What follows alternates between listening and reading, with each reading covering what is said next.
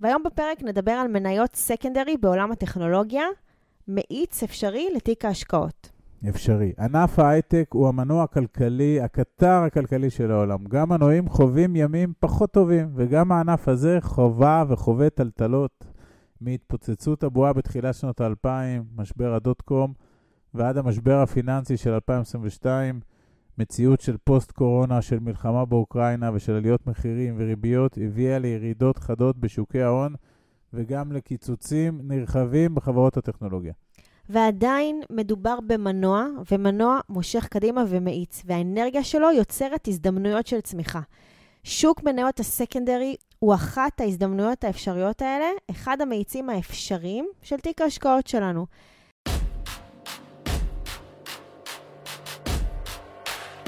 ברוכים הבאים למדברים השקעות עם עמית ואגר.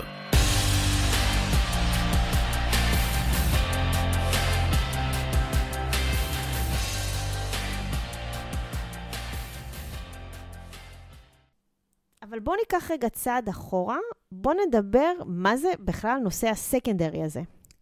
טוב, אז בתרגום חופשי, מניות סקנדרי הן מניות משניות, מהמילה סקנד כמובן. כלומר, אנחנו שומעים על משקיע שרכש מניות סקנדרי, הכוונה היא לרכישה של נתח בבעלות על חברה, מניה, ממייסדי החברה או מעובדיה, לפני הנפקתה לציבור. זו עסקת סקנדרי שמקובלת מאוד בעולם הסטארט-אפים והטכנולוגיה בכלל, ובמסגרתה התמורה על המכירה מגיעה לידיו של המוכר, בעל המניות, ולא לחברה עצמה. זה בשונה מסבב גיוס, שההכנסות שלו מגיעות לקופת החברה. בעצם אתה אומר, האפיק הזה מאפשר לשכבת די רחבה של אנשים מהעולם הטכנולוגי לממש כסף שהיה עד כה מה שנקרא על הנייר. הדבר מאפשר לאנשים האלה להגדיל את ההכנסות, ואנחנו בתקופה די מורכבת, אז יכול להיות שזה אפילו מהלך מבוקש ואפשרי. ועל אף שיש קיטון בשווי החברות, המהלך הזה מייצר הזדמנויות למשקיעים. כן, מה קרה בשוק הזה בשנים 21-22? אז בשנת 21, 2021, שנה של פריחה משמעותית בעולם הטכנולוגיה, הערכות לגבי היקפן של עסקאות הסקנדרי בתחום ההייטק מדברות על עסקאות בשווי של קרוב ל-50 מיליארד דולר. הביקוש לקחת חלק בצמיחת הענף ובאושר שהוא מגלה מתרגמה לעסקאות המשניות האלה שהן מעין כרטיס כניסה אחורי לתחום.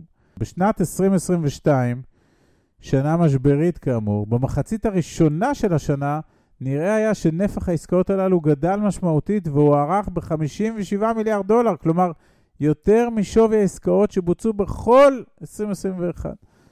למה ראינו הצפה כזו במניות הסקנדרי? מה התופעה הזו משקפת? כנראה שזה משקף את השילוב שבין גיוסי ההשקעות שנוצרו, שהוקפאו או שצומצמו, עם העניינים של העובדים מפוטרים ושאינם מפוטרים, השילוב הזה לממש את הנכסים בתקופה המשברית הזאת. במחצית השנייה של השנה, 2022, עם התגברותו של המשבר הפיננסי, גבר עניינם של בעלי המניות לממש חלק מהמניות שברשותם, גם במחירים זולים מכפי שתכננו.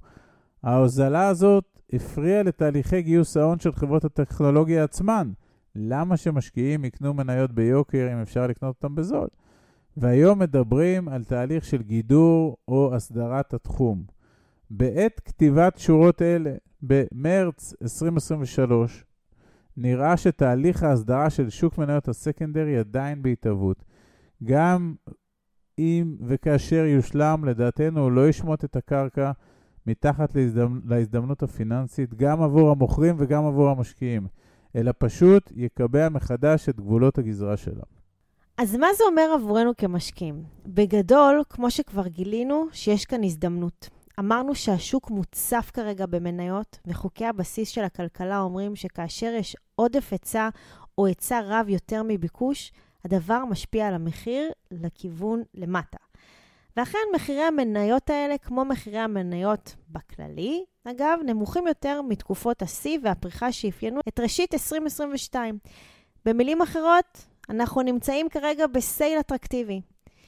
כדי להיות יותר קונקרטיים, נגיד שכחלק מההסתכלות על משבר כעל הזדמנות, כי זוכרים, אנחנו לא מבזבזים משבר טוב, שוק ה secondary, שעל אף שהוא נשמע כשייך לשדה של שוק ההון, ולמרות גודלו הקטן יחסית עדיין באוקיינוס אפשרויות ההשקעה, הוא חלק אינהרנטי מתחום ההשקעות האלטרנטיביות.